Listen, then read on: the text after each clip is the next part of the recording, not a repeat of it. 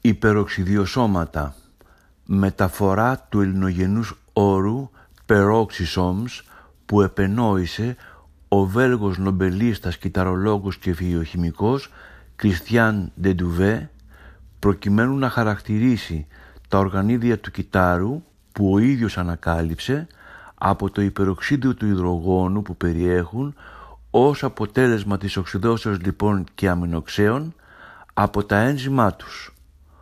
Ο όρος συντίθεται από την πρόθεση υπέρ, το υποκοριστικό οξύδιο του αρχαιολινικού όξος και τη λέξη σώμα.